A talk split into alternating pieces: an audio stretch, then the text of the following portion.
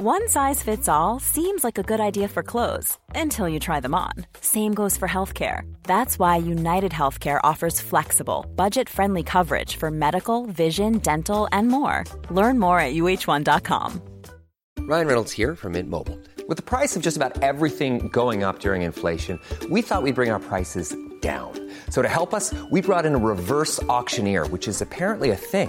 Mint Mobile unlimited premium wireless. Ready to get 30, 30, bit to get 30, bit to get 20, 20, 20, bit to get 20, 20, bit to get 15, 15, 15, 15 just 15 bucks a month. So, Give it a try at mintmobile.com slash switch.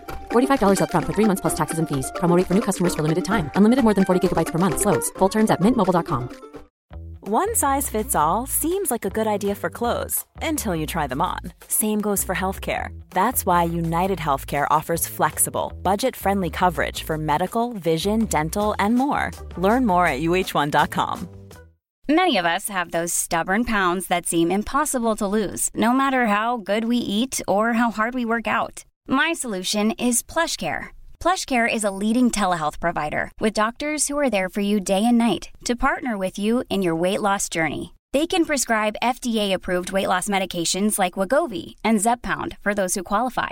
Plus, they accept most insurance plans. To get started, visit plushcare.com slash weight loss. That's plushcare.com slash weight loss. I don't need a lot of brains in this business. I mean, I've always said if you got an IQ of 160, give away 30 points to somebody else because you don't need it in investments. What you do need is emotional stability. Wow. Very first tech IPO, and it's a big one. Stock market hit an all-time record high today. A crash is coming. Now, whether it's six months from now, 12 months, 36 months, no one knows. There's a bear market about every five years. We've gone eight years without one. People have to realize this is the biggest IPO ever. Hej och välkommen till ett nytt avsnitt av Market Makers. Är du taggad Fabian? Jag är supertaggad. Klockan är 22.00. Vi brukar inte spela in så här sent, men du kunde inte dagen innan det här, du kunde inte dagen efter och jag kommer direkt från en bubbelprovning, så jag är lite så här härligt, eh, lite härligt salongs här också. Jag tror att det kommer bli ett toppenavsnitt dock. Men eh, veckans avsnitt, vi kommer dra upp lite blandade grejer. Jag tror att det kommer bli lite makro. Jag har hört att det kommer bli rykt, ryktas om att det kommer bli någonting om reporäntan, ryktas om att det kommer bli tre heta case och sen dessutom då kanske också lite närmare kik på en rätt spännande ETF som vi faktiskt kan köpa här i Sverige. Men innan vi drar igång så vill vi jättegärna säga ingen rådgivning eller rekommendation sker i den här podden. Vi berättar bara om vår process och hur vi tänker. Och gör alltid din egna analys och lyssna inte på några ja, fåntrattar i en podcast. Ja, jag sitter och nickar här. Det hör ju ingen lyssnare, men nu har jag berättat också. Men jag tycker att vi kör igång. Och återigen har vi då med oss det hemliga modeparadiset Best Secret. Jag hoppas att ni är välbekanta med dem nu, men är ni inte det så är det alltså stället där man får 20 80% rabatt på tusentals fantastiska kvalitetsvarumärken. Alltså riktigt schyssta grejer.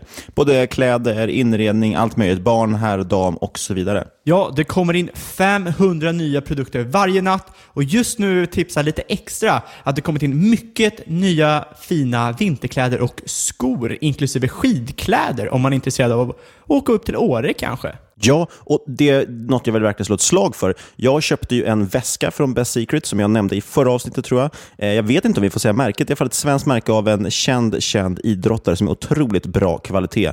Eh, Och Det finns fina väskor, ryggsäckar och sånt, men också faktiskt skidväskor som jag verkligen rekommenderar. Sen tycker jag också man ska kika Peak Performance, John Dunjacka därifrån som nu finns på Best Secret. Jag tror att det är närmare 60% rabatt på den. Helt otroligt. Eh, Verkligen värdeinvestering så att säga. Eh, och sen sist men inte minst, vi kommer kommer ju dagens avsnitt gå in på eh, Michael Kors brand, eller deras moderbolag. Då. Eh, och vem vet, kanske finns det produkter från Michael Kors på Best Secret. Gå in och kolla vet jag. Det handlar alltså om över 5 miljoner produkter från över 3000 varumärken. Och som ni förstår när vi pratar om Best Secret är det riktiga kvalitetsgrejer.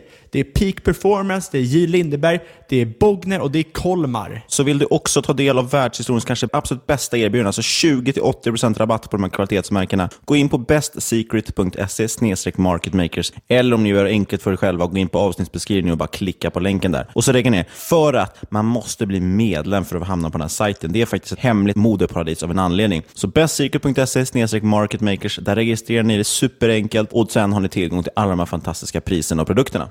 Stort tack till Best Secret. Jag tänkte först på tur kanske vi ska snacka lite om reporäntan. Många har väl hört rätt mycket om den senaste veckan, senaste veckorna. Vi nämnde det ju för två veckor sedan, väldigt kortfattat. Absolut, och man har hört mycket om att det har varit en recent spike eh, i reporäntan. Reporäntan har skjutit i höjden. Ja, Jay Powell säger ju själv att det här kommer inte påverka den allmänna ekonomin. Men eh, ja, det vet jag inte om vi håller med om. Det sa de även 2008. Exakt. Och det är väl det liksom vi ska gå in lite på. Och reporäntan, det är väl i stort sett eh, centralbanken som ger lån till vanliga banker. Det är korta lån med eh, något underliggande som eh, collateral. Och bankerna använder det här för att liksom hålla sina likviditetskrav. Och den största risken är att säljaren kanske inte köper tillbaka om det har gått ner mycket i pris, eller tvärtom om det gått upp mycket i pris. Eftersom det här är en stor risk. För grejen är att väldigt kortsiktiga lån, det förutsätter att det inte är någon volla och eh, därför handlas ju oftast reporänta med underliggande eh, som amerikanska statspapper. Och då var det det här som hände förra veckan, att reporäntan sköt ju höjden till följd av att det, en, att det var en likviditetsbrist som fick, eh, ja, fick ju Fed att reagera, någonting som nu nästan blir en daglig aktivitet. Och grejen är att man vet ju inte riktigt varför det här händer. Det har funnits tecken på det ett tag. Något som många drar upp gör just kopplingen då till finanskrisen, det är ju att det som reporäntan kan tyda på i alla fall, eh, är ju just att ja, men om bankerna inte riktigt litar på varandra, så här, då skjuter den här räntan upp i höjden för att man helt plötsligt, helt plötsligt inte litar på att man ska få tillbaka pengarna. Därför, om man då vill måla upp ett negativt scenario, då tar man gärna de kopplingarna och säger att folk litar inte på varandra längre. Eh, men det, kan också, det handlar ju också om en likviditetsbrist och därför har ju Fed skjutit in pengar och egentligen stöttat upp den här marknaden lite grann. Vilket man sa var temporärt, men nu verkar det ha varit, börja bli någon form av permanent lösning. Så är det. Och när du skjuter in de här pengarna och påverkar en marknad, ett system med så oändligt många parametrar, så är det väldigt svårt att förstå hur det här exakt påverkar alla parametrar. Jag tycker att Jeff Snyder sa det väldigt bra häromdagen. Alltså att det vi har sett är, det är monetary policy, but it's not money policy. Och grejen är att det här är lite oroande, för hur ska de som sitter och bestämmer policyn kunna balansera det här om de inte har riktigt koll på action och reaction? Eh, ja, det blir ju som Niklas säger att Hela vårt samhälle det bygger på krediter och det kräver ju bankerna. Men om då bankerna inte är villiga att lägga upp eh, Eh, liksom put in the resources för att hålla systemet stabilt, för att de anser att systemet är inte stabilt, ja då kommer ju instabiliteten dyka upp av sig själv. Och eh, ja, helt enkelt så tror ju till exempel Jeff Snyder att det här är bara en fortsättning på 08-krisen som aldrig fixade sig själv. Man, eh, man sköt ju in pengarna för att bankerna inte skulle kollapsa och byggde på den här fragiliteten helt enkelt. Och det, det, han, det han egentligen säger är att nu när de här stora spelarna har ändrat sina spelregler och slutat plocka upp de här pennies in front of the steamroller. Ja, även om inte alla andra kanske riktigt fattar varför, ja, då kanske man ändå borde akta sig och vara lite varsam över det. Precis. Ska ju tilläggas dock, eh, Jeff Snyder också pratar ju rätt mycket om det här som man kan för eurodollar system, alltså en form av skuggsystem egentligen inom bankerna. Och, och en av hans agender, eller man ska säga, en av hans teser han driver är just att det är en stor, stor dollarbrist. Det finns inte tillräckligt med pengar. Eh, och det stödjs lite, den här tesen stöds ju lite av just det här med, som händer i repomarknaden också. Absolut. Och... Men det här är också ett komplext system som, man, som är lite svårt att förstå faktiskt. Ja, det, jag skulle nästan säga att det är svårt att förstå för alla, nästan oavsett hur insatt det är. Men det, summa summarum är helt enkelt att en hög reporänta innebär ju också en mer selektiv eh, obligationsmarknad. Ja, det kan ju helt enkelt innebära att vi kommer se framöver recession på obligationsmarknaden, eh, vilket är kanske jobbigt nu när vi har haft en lite av en bubbla. Precis, och apropå bubbla och likviditet kanske, så skulle jag vilja... Jag hade tänkt ta upp en IPO faktiskt, som sker här nu eh, de kommande veckorna. Sen såklart så upptäckte jag då att eh, sista teckningsdag, det var ju 7 oktober och vi spelade in det 8 oktober, avsnittet släpps 10 oktober, så att eh, det hjälper ju inte er så mycket. Eh, så jag tror att det här blir, det blir, eh, det blir inte så kanske jättenyttigt det här, men jag, jag tänkte bara nämna det kort ändå, för det, vi har delvis också fått frågor på det. Eh, det finns ett företag som heter SignSec, eh, det stavas alltså Z-I-G-N, Sign med Z och sen SEC för Security gissar på. Eh, de ska listas på First North, eh, har en pre-money-värdering på nästan 70 miljoner eh, och första handelsdagen kommer ske 21 oktober. Eh, det här är lite intressant ändå att hålla koll på. Jag tror att det kan bli en riktig sån här pump and dump-historia. Eh, för GW Persson såklart har ju gått in i det här och då blir det Expressen-artiklar. Eh, men som sagt, vi har tyvärr då missat sista teckningsdagen, så jag vet inte hur intressant det är. Men det är i alla fall många som kikar på det här och då kan det ändå veta, lite kul att veta vad det handlar om. Eh, och Det handlar helt enkelt om ett ID-företag egentligen, så de har olika former av eh, säkerhet kring signeringar, eh, riktar sig mot business to customer och man har då egentligen en plattform med digitala liksom, ID-verifieringslösningar. Men samtidigt som sagt, det som är mest intressant såklart, tycker jag, jag ska ju tillägga också disclaimer att jag har tecknat lite grann, eh, enbart för att som sagt, jag tror att det kommer bli en rejäl pump när GV, Leif GW Persson, han har ju varit med i ett par sådana här tidigare, Eh, och nu då har han gått ut och sagt i bland Expressen att det här är ett bolag jag tror starkt på. Eh, men vi har ju dock sett honom tidigare att han är lite av en som sagt, pump and dump historia som han kör. Man vill ju gärna se hur många bolag han har gått ut med och eh, eh sagt exakt samma sak Eh, för och hur de har gått framöver. Ja, men precis. Och det ska tilläggas att eh, han har gjort så tidigare. Han har ju köpt in sig bolag, sen sålt ut ganska fort då, när det har gått upp på höga nivåer. I det här fallet har han tecknat för ungefär 3,5 miljoner, så att, eh, uh, men det är lite pengar, men kanske inte så mycket för honom då egentligen. Sen är det såklart också hett just det här området med, med ID-verifieringar och säkerhet och sådär. Så, så jag tror att det här kan få lite momentum. Marknaden i sig liksom för den här typen av lösningar har väldigt stark tillväxt. Eh, förväntas dubbla i värde då inom de kommande åren. Eh, men jag tror faktiskt tyvärr, som mycket av det som noteras idag, så skulle jag gissa på att det här är någonting man kanske ska hålla sig lite undan från.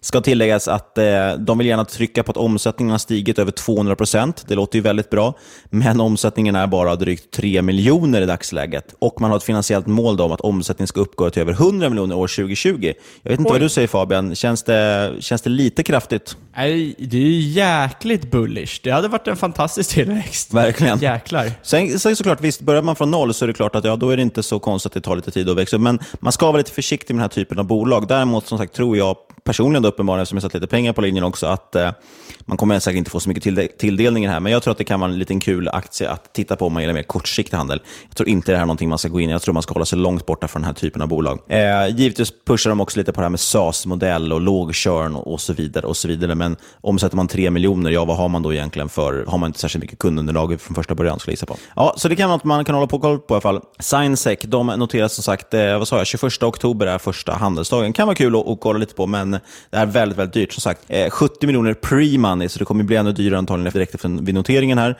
Eh, och då har man omsättning på 3 miljoner, så du kan räkna själv PS på 20 då, i standardupplägget. Så vi får se.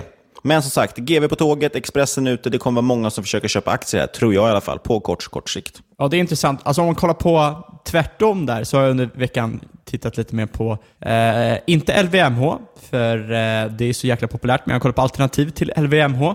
Och då finns det ju ett modekonglomerat som heter Capri Holdings. Eh, som verkade lite, lite intressant. Äger de Capri-Sun? Nej, tyvärr inte. Det var faktiskt därför jag började kolla. Jag bara, fan det där är jävligt god, eh, jävligt god juice. Eh, Köper Capri-Sun Holdings och apelsinjuice-kontrakt. Och så är det svindåligt för miljön också. Det är ännu bättre. Men i alla fall, Capri Holdings de äger bolag som Michael Kors, Jimmy Choo och Versace. Och de är ned 58% year on year. Aj. Ja, exakt. Många investerare anser att de har överbetalt när de köpte upp Jimmy Choo och Versace. Tidigare hette bolaget Michael Kors, eller Kors, och en stor anledning varför de tror att de har överbetalt är för att de inte tror att de kan få snurr på de här bolagen på samma segment som Michael Kors eftersom de här eh, Jimmy Choo och Versace är mycket mer upscale än vad Michael Kors har varit. Capri Holdings de har ett kagger på strax över 4% i omsättning, men vinsten är nere nu på 2015 nivåer så det har backat lite. Däremot är management det är väldigt eh, aktieägarvänligt. De är tillbaka cirka 3 miljarder dollar de senaste fem åren i form av buybacks. Och det här har ju faktiskt minskat bollen rätt mycket i earnings per share. Och eh, det är ju rätt viktigt nu när aktierna har backat mycket att försöka hålla aktieägarna nöjda genom att ge tillbaka lite pengar. Annars hade det ju varit katastrof. De har faktiskt dessutom haft en extremt stark belåning nu när de köpt upp Versace. Men de har en eh, väldigt bra plan för att eh, minska hävstången och det är en av liksom, deras topprioriteringar. Det är ett aggressiv eh, plan för att få ner belåningen eh, till mer hållbara nivåer från 2,6 miljarder till strax över 1 miljard inom tre år. Det tycker jag är, det är rätt sunt. Eh, dra in kanske lite på de här buybacksen för att få ner eh, hävstången i bolaget. Det tror jag gör väldigt gott framöver. Sen en ytterligare anledning varför de har backat lite är för att det har varit kontroverser kring bolaget i Kina. De tryckte i alla fall en tröja rätt nyligen, deklarerade att eh, Hongkong var ett eget land och vi vet ju alla hur känsligt det är i Kina just nu.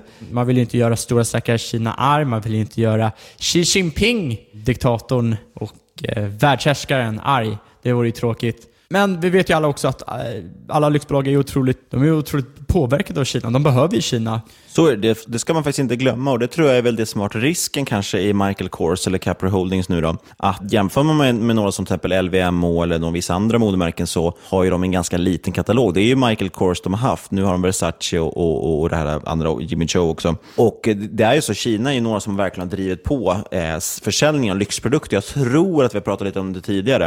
Eh, men annars är det ju rätt intressant med den typen av bolag nu. De är ju ganska defensiva brukar man prata om för att det har vi också tagit upp i podden att lyxartiklar generellt fortsätter sälja ganska bra. Eh, nu har vi dessutom haft en överlikviditet generellt vilket gör att väldigt mycket saker på samlar, liksom samlarviner och konst och sådana saker har sålt till rekordpriser på grund av att pengar är billiga. Men dessutom har vi haft kapitalflykt från Kina också drivit upp priser på alla möjliga typer av samlarvaror och då även mode och sådana saker. Så att, jag menar, det här är en jätte, jätteviktig liksom, faktor för den här typen av bolag. Och Jag tror att det är lite farligt att ha en så pass stram portfölj, men annars är en P 10 och PS 0,8 eller någonting i, i dagsläget. Låter ju ganska billigt också för det här. Ja, forward P på 6, eh, price to FTC, eh, på FCF, alltså free cash flow på 6 också, vilket gör att det ser otroligt billigt ut jämfört med historisk värdering och framförallt ser det extremt billigt ut jämfört med Peers. Kollar man på ev-ebit eh, så ligger det på 11 och skulle de då växa till att ligga i snitt för eh, sin marknad så skulle vi se en 100% uppsida där. Och, och, Det här är ju rätt intressant. Jag menar, de har ju haft en otroligt fin omsättningstillväxt. Kurvan är väldigt jämn och fint uppåt. Sen gäller det bara att de får till lönsamheten här också och verkligen tjäna pengar på det. Och det bygger mycket på ner skuldsättning och sådana saker. Det eh, kan vara en intressant grej. Som sagt, det är inte lika, vad säger man, lika dyr prislapp ändå som jämför mot LVMH eller andra lyxvarumärken. Jag skulle säga att det, var, det är en otroligt billig prislapp för vad man, vad man gör. Jag såg någon sammanställning Eh, för några dagar sedan där man kollade på liksom de mest eh, värdefulla varumärkena i sociala medier. Och då har jag för mig att eh, Versace kom på plats fyra, plats fem eller sex tätt följd av Jimmy Choo och sen några steg ner kom Michael Kors. Så de är fortfarande väldigt värdefulla i sociala medier. Och man ska ju tillägga det här, Kina utgör en väldigt liten del av deras marknadssegment, cirka 7% i dagsläget. Och man kan ju se det på negativt och positivt. Utrymme att växa. Exakt, det, det vill jag ju ta sist såklart. Det, det negativa är att de har en liten del i Kina. Det positiva är att är det negativ backlash, ja då drabbar det inte så mycket av portföljen. Men de har också väldigt stora möjligheter att växa i Kina framöver. Men bara tittar du jämför med LVMH, eftersom vi hade dem, hade dem på tapeten, de handlas till PS på 3,6 på, på nuvarande nivåer och tittar du på Capri Holding så ligger de på 0,8, så jag menar bara där har du 300% uppsida om man skulle få samma värdering på dem. Då. Eh, nu är det inte så troligt att man kommer få det, men det indikerar ändå någonstans om att det är ett ganska stort spann upp. Alltså du, har, du, har väldigt lite, du har inte så mycket nedsida kvar antagligen på det. Fast å andra sidan, som alltid säger, det kan alltid gå 100% till. Så är det absolut. Alltid 100% på nedsidan. Sen tror jag också LVMH, om man ska vara helt ärlig, är lite i en klass av sig själv. Jag tror tror att det är bättre att kolla på typ Caring och Tiffany och liknande, som kanske är lite, lite, lite mer eh, grounded som eh, företag. Och inte, jag skulle väl ändå säga, lite vilja säga att LVM och kanske är lyxprodukternas Amazon på ett sätt. Ja, och sen angående Kina också så läste jag idag jäkligt intressant angående just Kina och Hongkong. Och det som händer där är ju, det är ju Blizzard och det som händer med Blizzard idag när eh, när vi spelar in podden. Det här kommer ju vara gamla nyheter när podden släpps, men det är new news nu. Det är färska nyheter. Och helt enkelt, Blizzard har sparkat ut spelaren Blitzchung från deras Hearthstone-turnering. Hearthstone är alltså deras virtuella kortspel. Över hans, den här spelarens support för Hongkong och det som händer i Hongkong just nu. Blizzard har tagit tillbaka den prispott han har vunnit och de har bannat honom i 12 månader från andra turneringar. Och att banna innebär alltså att han inte får vara med och spela. Jag att du förklarar för våra äldre lyssnare. Ja, man, man, vet aldrig vilka det är som lyssnar nu för tiden. Vi har ju ändå gjort en så här sammanställning. Det finns några äldre och jag vet inte om de kanske har spelat så mycket. Eller mer lingot. Jag vet inte, det kanske är unga som uttrycker sig annorlunda också. Men he helt enkelt, det, det Blizzard säger är att det går emot deras regler att uttrycka sig eh, på det här viset i samband med deras turnering. Och jag tror helt enkelt att det här kommer att åldras otroligt dåligt för Blizzard. Det den här spelaren Blitzchung har sagt är alltså att befria Hongkong, vår tids revolution. Vilket jag inte kan tycka är så jättefarligt, men man måste tänka på att Tencent äger ju ändå 5% av eh, Activision Blizzard och de har väldigt stor spelarbas i Kina. Eh, så de är väl antagligen väldigt rädda på att det här kan slå slint i Kina och de kan förlora licenser där. Och så tycker jag det är rätt taktlöst av eh, Blizzard, även om Kina är en väldigt stor marknad. Speciellt eftersom det här är lite av en än i mängden av misshap som har skett de senaste åren. Det är ju väldigt många nyckelspelare som har slutat inom framförallt Blizzard. Eh, allt från Chris Manson till eh, Ben Brody. Många spel som helt gått ner sig innan du såg släppet av WoW Classics och hela WoW-franchisen var ju på stark nedgång Eh, fram till senaste patchen av Overwatch när du gav in eh, ja, nya typer av spelregler var det i stort sett ett döende spel. Likaså för Hearthstone. Ja, Blizzard har helt enkelt senaste kanske två åren varit ett bolag som jag inte alls skulle vilja röra med en, med en tång helt enkelt. Det är ett företag som numera drivs enbart av management känns det som. Och problemet är ju med det att management kan inte trycka ut tv-spel på samma sätt som det kan trycka ut till exempel stålbalkar. Det går inte att effektivisera det i all oändlighet. Nej, det här är något som, som eh, faktiskt diskuterar med en, en senaste dag just kring eh, DICE, alltså det svenska spelbolaget som bland annat ligger bakom Battlefield-serien. Då. Som varit en otroligt fin liksom, pärla i en av de frontfigurerna i det svenska spelundret som man pratar om. De köptes ju av Electronic Arts, alltså EA, som också är börsnoterade, eh, som också är typiskt amerikanskt företag, väldigt mycket toppstyrt, eller management, liksom, typiskt amerikansk management-styrt liksom, företag. Eh, och där har man också då pressat ut, sig till att ja, men få ut titlarna fort, skitsamma om de är dåliga eller inte. Eh, och Det sänker ju kvaliteten och där är det viktigt ändå. Det, det är ändå någonting väldigt kreativt vi pratar om, att släppa spel, så det kan inte göras liksom, bara med byråkrater så att säga. Eh, jag tror, jag tror att det är lätt att man tänker att man har en portfölj och man kommer alltid ha fansen med sig. Finns det något bättre så kommer fans hoppa skepp. Helt klart. Det är bara att kolla på det är bara att kolla på World of Warcraft. Det var liksom, ett tag var det världens största spel. Men det gick ner sig helt och folk lämnade i stora, liksom, i droves. Och därför, folk, vill inte spela, folk vill spela något annat. Och det är därför jag tycker det är så farligt och alltid varit lite negativt till exempel Starbreeze, just för att de är lite mer den typen av spelstudio där det är väldigt binärt utfall. Det hänger väldigt mycket på, kommer det här nästa spelet funka? Det är det framtiden hänger på. Den typen av bolag ska man akta sig för. Eh, det, precis, det blir precis som att investera i alltså forskningsbolag och sådana saker. Antingen få ett positivt resultat på studien och då blir det värt hur mycket som helst. Eller så får vi ett negativt resultat och då är det blir liksom inte värt någonting. Eh, jag tycker det är en läskig modell att investera Vissa är duktiga på det där och vissa har lite tur ibland. Eh, jag känner hellre titta på någonting som har kvalitet som vi vet att de kommer att leverera åt om och om igen. Håller helt med. Eh, men jag tänkte hoppa vidare till någonting, till en ETF då faktiskt. Jag har länge avfärdat faktiskt den ETFen av ett par anledningar, men nu har jag faktiskt börjat köpa in mig lite. Jag tycker det är rätt intressant. Det handlar om ETFen exakt högutdelande och det ska bara tilläggas klart, det här är inte någonting sponsrat jag säger. Den handlar om att fokusera på stabila bolag med utdelning. Och jag kommer in på det här dels med det här med defensiva innehav eh, och jag ska återkomma till det. Men jag vill bara först säga också att jag har tidigare avfärdat det här och det är av två lite felaktiga anledningar. Eh, delvis så är det så må ganska många så kallade utdelningsinvesterare eh, som inte vi helt alltid förtjusta i som skrivit om det här. Det gör mig väldigt avtänd. Jag vet inte om du känner så Fabian också? Det blir automatiskt så här, det här, oh. Jo, jag blir väldigt avtänd nu när du pratar om det. oh, det här är nog inget jag vill ha. Nej, men och sen framförallt handlar det om att eh, jag trodde att det här var en ETF som sorterade egentligen helt på direktavkastning. Eh, och det visar sig att det är det ju faktiskt inte. Eh, och här vill jag då ge lite cred till Magnus på Aktiespararna Norrköping. Det var han som uppmärksammade mig lite på det här då när vi eh, var där och gjorde det här eventet tillsammans med Kvartersexpodden och Börsdata. Men då kortfattat, exakt högutdelande, den följer nordiska aktier med de, den har högst, de som har högst direktavkastning, men också lägst volatilitet, det vill säga du får stabilare bolag, bolag som inte svänger så mycket i kurs, eh, som samtidigt ger utdelning. och Det brukar ju vara det, det, blir ett lite bättre sätt att försöka undvika med värdefärgerna, för annars tittar man på, sorterar man bara direkt på direktavkastning. Ja, jag tar dem med högst direktavkastning just nu.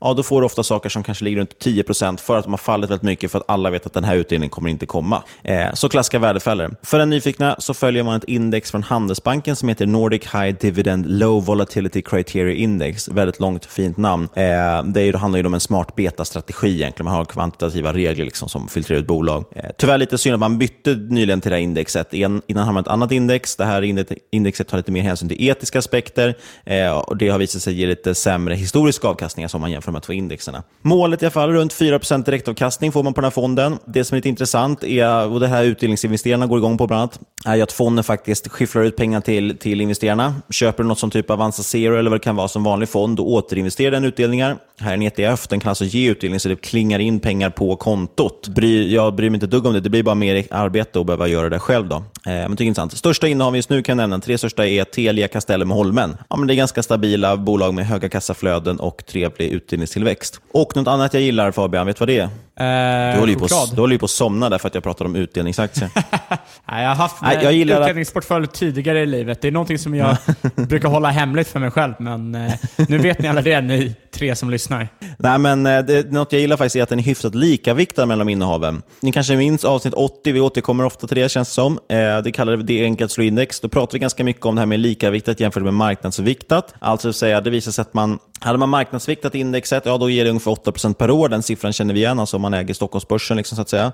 Men likaviktar med istället, så alla aktier tar lika mycket plats, ja då har, kunde man faktiskt under, samma, under en 15-årsperiod generera 15% per år. Man kunde alltså nästan dubbla avkastningen bara genom att man köpte lika mycket av varje bolag. Eh, det förklarar vi lite i det avsnittet. Det kan ju ibland bero på att man, man köper mindre av det som är övervärderat. Eh, men då kanske den, den eh, observante lyssnaren också kommer ihåg att under, eller när vi pratade om det här så pratade vi även om, men hur händer, vad händer om man sorterar direkt på direktavkastning då? Man tar alltså de 30 bolagen på Stockholmsbörsen med högst direktavkastning, ja, då fick man ytterligare ytterligare 1% avkastning per år. Så det verkar finnas någonting i det här och det här är något som även investerarfysikern pratade om mycket om när han gästade oss i avsnitt 64. Han trodde det här berodde på att svenska börsen har en liten fäbless för just utdelningar och historiskt har det visat sig att det var ganska bra att välja bolag med utdelning på svenska börsen. Så jag tror ändå att det här är en, en schysst mix. Man får stabila, lågvolatila aktier med ut, liksom utdelnings, eh, fin utdelningshistorik. Tittar man tillbaka till våren 2017 då fonden lanserades, då har man presterat sanslöst mycket bättre än både OMXS30 och även rejält mycket bättre än OMX Stockholm PI. Jag jämför med de två indexerna just för att man som sagt får utdelningarna ut i, på kontot och då gäller det att ha jämförelseindex utan utdelning. Jo, varför pratar jag då om den här tråkiga fonden med de här tråkiga innehaven? Jo, för att vi har tjatat så otroligt mycket, senast eh, i förra avsnittet med värdeinvesteraren, om det här med defensiva innehav. Och det är ju precis just vad den här fonden innehåller till väldigt stor del.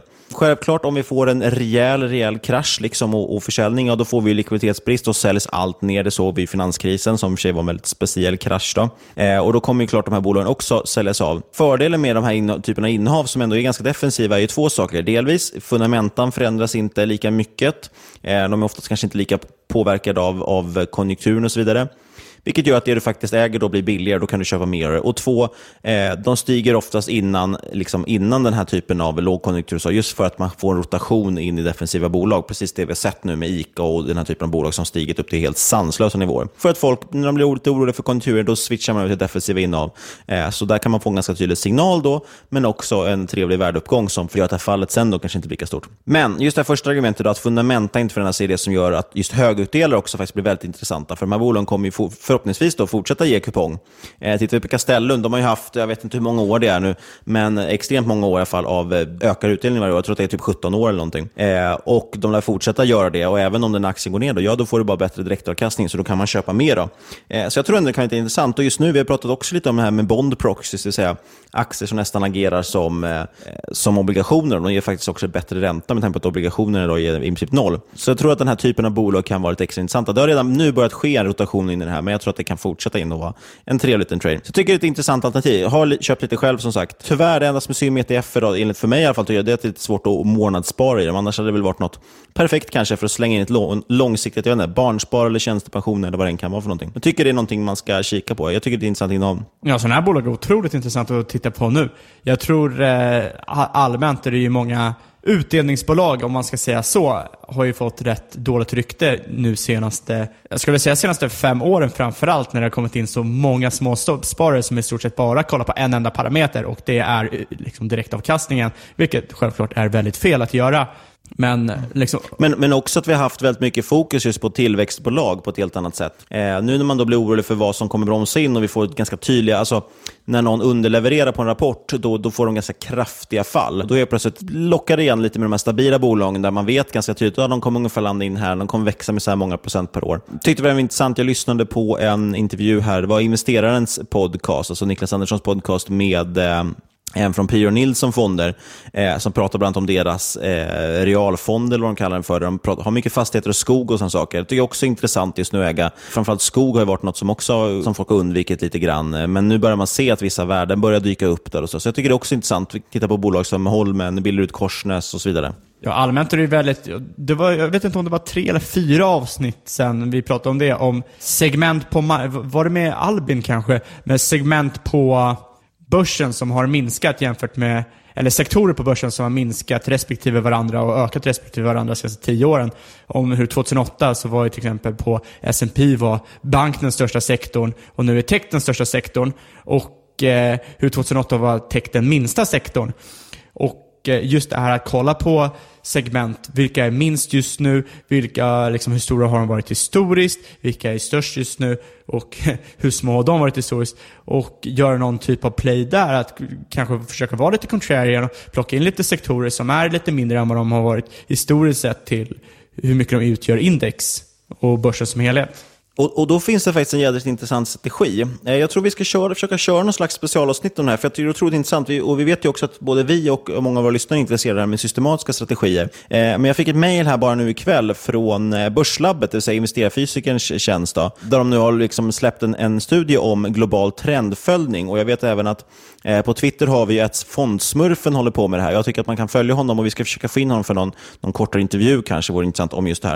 Jag tycker vi skulle göra ett specialavsnitt om just global trendföljning. Det är lite intressant. Global trendföljning handlar om att försöka hitta vilka sektorer, vilka tillgångar har bäst trend för tillfället. Det vill säga man håller på med tillgångsallokering fram och tillbaka med olika fonder, oftast eller ETFer. En av anledningarna till att man är intresserad av det här med till exempel global trendföljning och, och tillgångsallokering överlag, den typen av strategier, är ju att det har historiskt visat sig ha ganska låg drawdown det vill säga man, man riskerar inte så mycket kapital.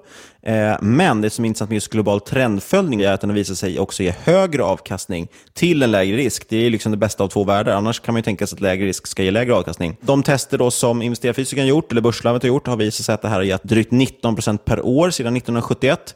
Det är ganska kraftig uppgång jämfört med index som ligger där kanske runt 8-9 någonstans. Kanske 10 med utdelning. Så det är intressant. Och nu ska tilläggas att just de då försöker såklart kränga någon form av premiumprodukt och vi är inte sponsrade av dem på något sätt.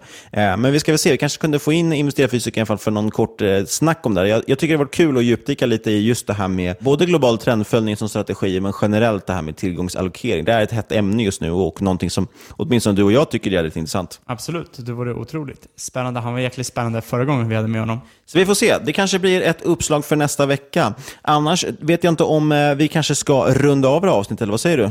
Ja, det tycker jag. Det börjar ändå bli lite läggdags kanske. Bolibompa ska på snart och grejer. ja, här är helt klart läggdags. Vi börjar ju som sagt med, som sagt säger det har jag inte berättat. Vi börjar med bubbel redan till eh, middag, drog i oss två flaskor och sen så har vi kört igenom bubbel här på, på provning också. Så att eh, jag är redo att gå och lägga mig känner jag faktiskt. Jag har även missat en tandläkartid idag, så att det har varit fullt ös kan man säga. Var du så full att du missade tandläkaren? Helvete Niklas. Nej det, nej, det var tidigare idag. Ja, det har bara varit en snurrig dag med mycket att göra.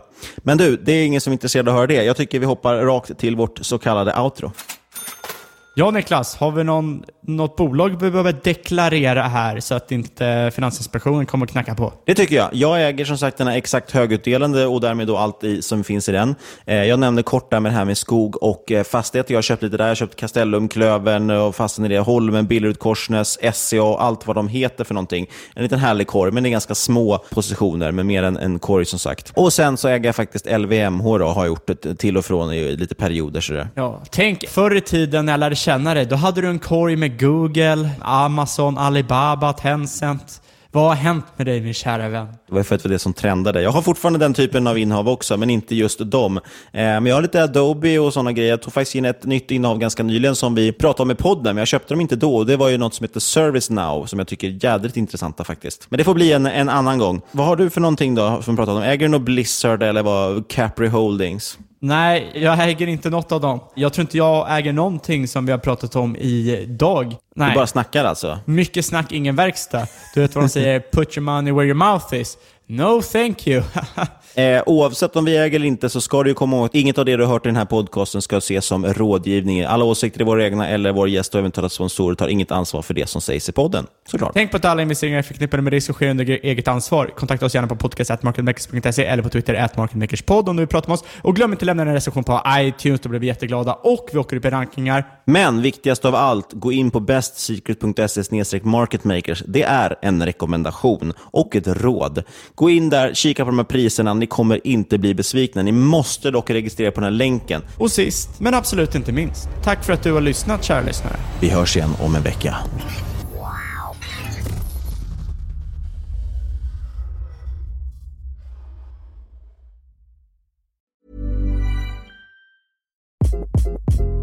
Hi, this is Craig Robinson from Ways to Win, and support for this podcast comes from Invesco QQQ. The future isn't scary, not realizing its potential, however, could be.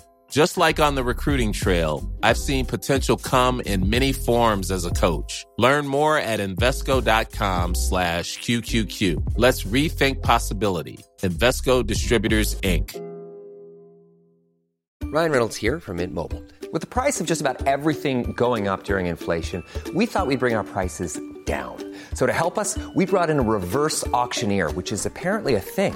Mint Mobile unlimited premium wireless. Ready to get 30, 30, bit to get 30, bit to get 20, 20, 20, bit to get 20, 20, bit to get 15, 15, 15, 15 just 15 bucks a month. So, Give it a try at mintmobile.com/switch. slash $45 upfront for three months plus taxes and fees. Promo rate for new customers for limited time. Unlimited more than 40 gigabytes per month. Slows. Full terms at mintmobile.com. Hi, I'm Daniel, founder of Pretty Litter. Cats and cat owners deserve better than any old fashioned litter. That's why I teamed up with scientists and veterinarians to create Pretty Litter. Its innovative crystal formula has superior odor control and weighs up to 80% less than clay litter. Pretty Litter even monitors health by changing colors to help detect early signs of potential illness. It's the world's smartest kitty litter. Go to prettylitter.com and use code ACAST for 20% off your first order and a free cat toy. Terms and conditions apply. See site for details. Hi, I'm Daniel, founder of Pretty Litter. Did you know cats tend to hide symptoms of sickness and pain? I learned this the hard way after losing my cat, Gingy. So I created Pretty Litter, a health monitoring litter that helps detect early signs of illness by changing colors, saving you money and potentially your cat's life. Pretty Litter is veterinarian developed, and it's the easiest way to keep tabs on your fur baby's health right at home. Go to prettylitter.com and use code ACAST for 20% off your first order and a free cat toy. Terms and conditions apply. See site for details. Hey, it's Ryan Reynolds, and I'm here with Keith, co star of my upcoming film, If, only in theaters, May 17th. Do you want to tell people the big news?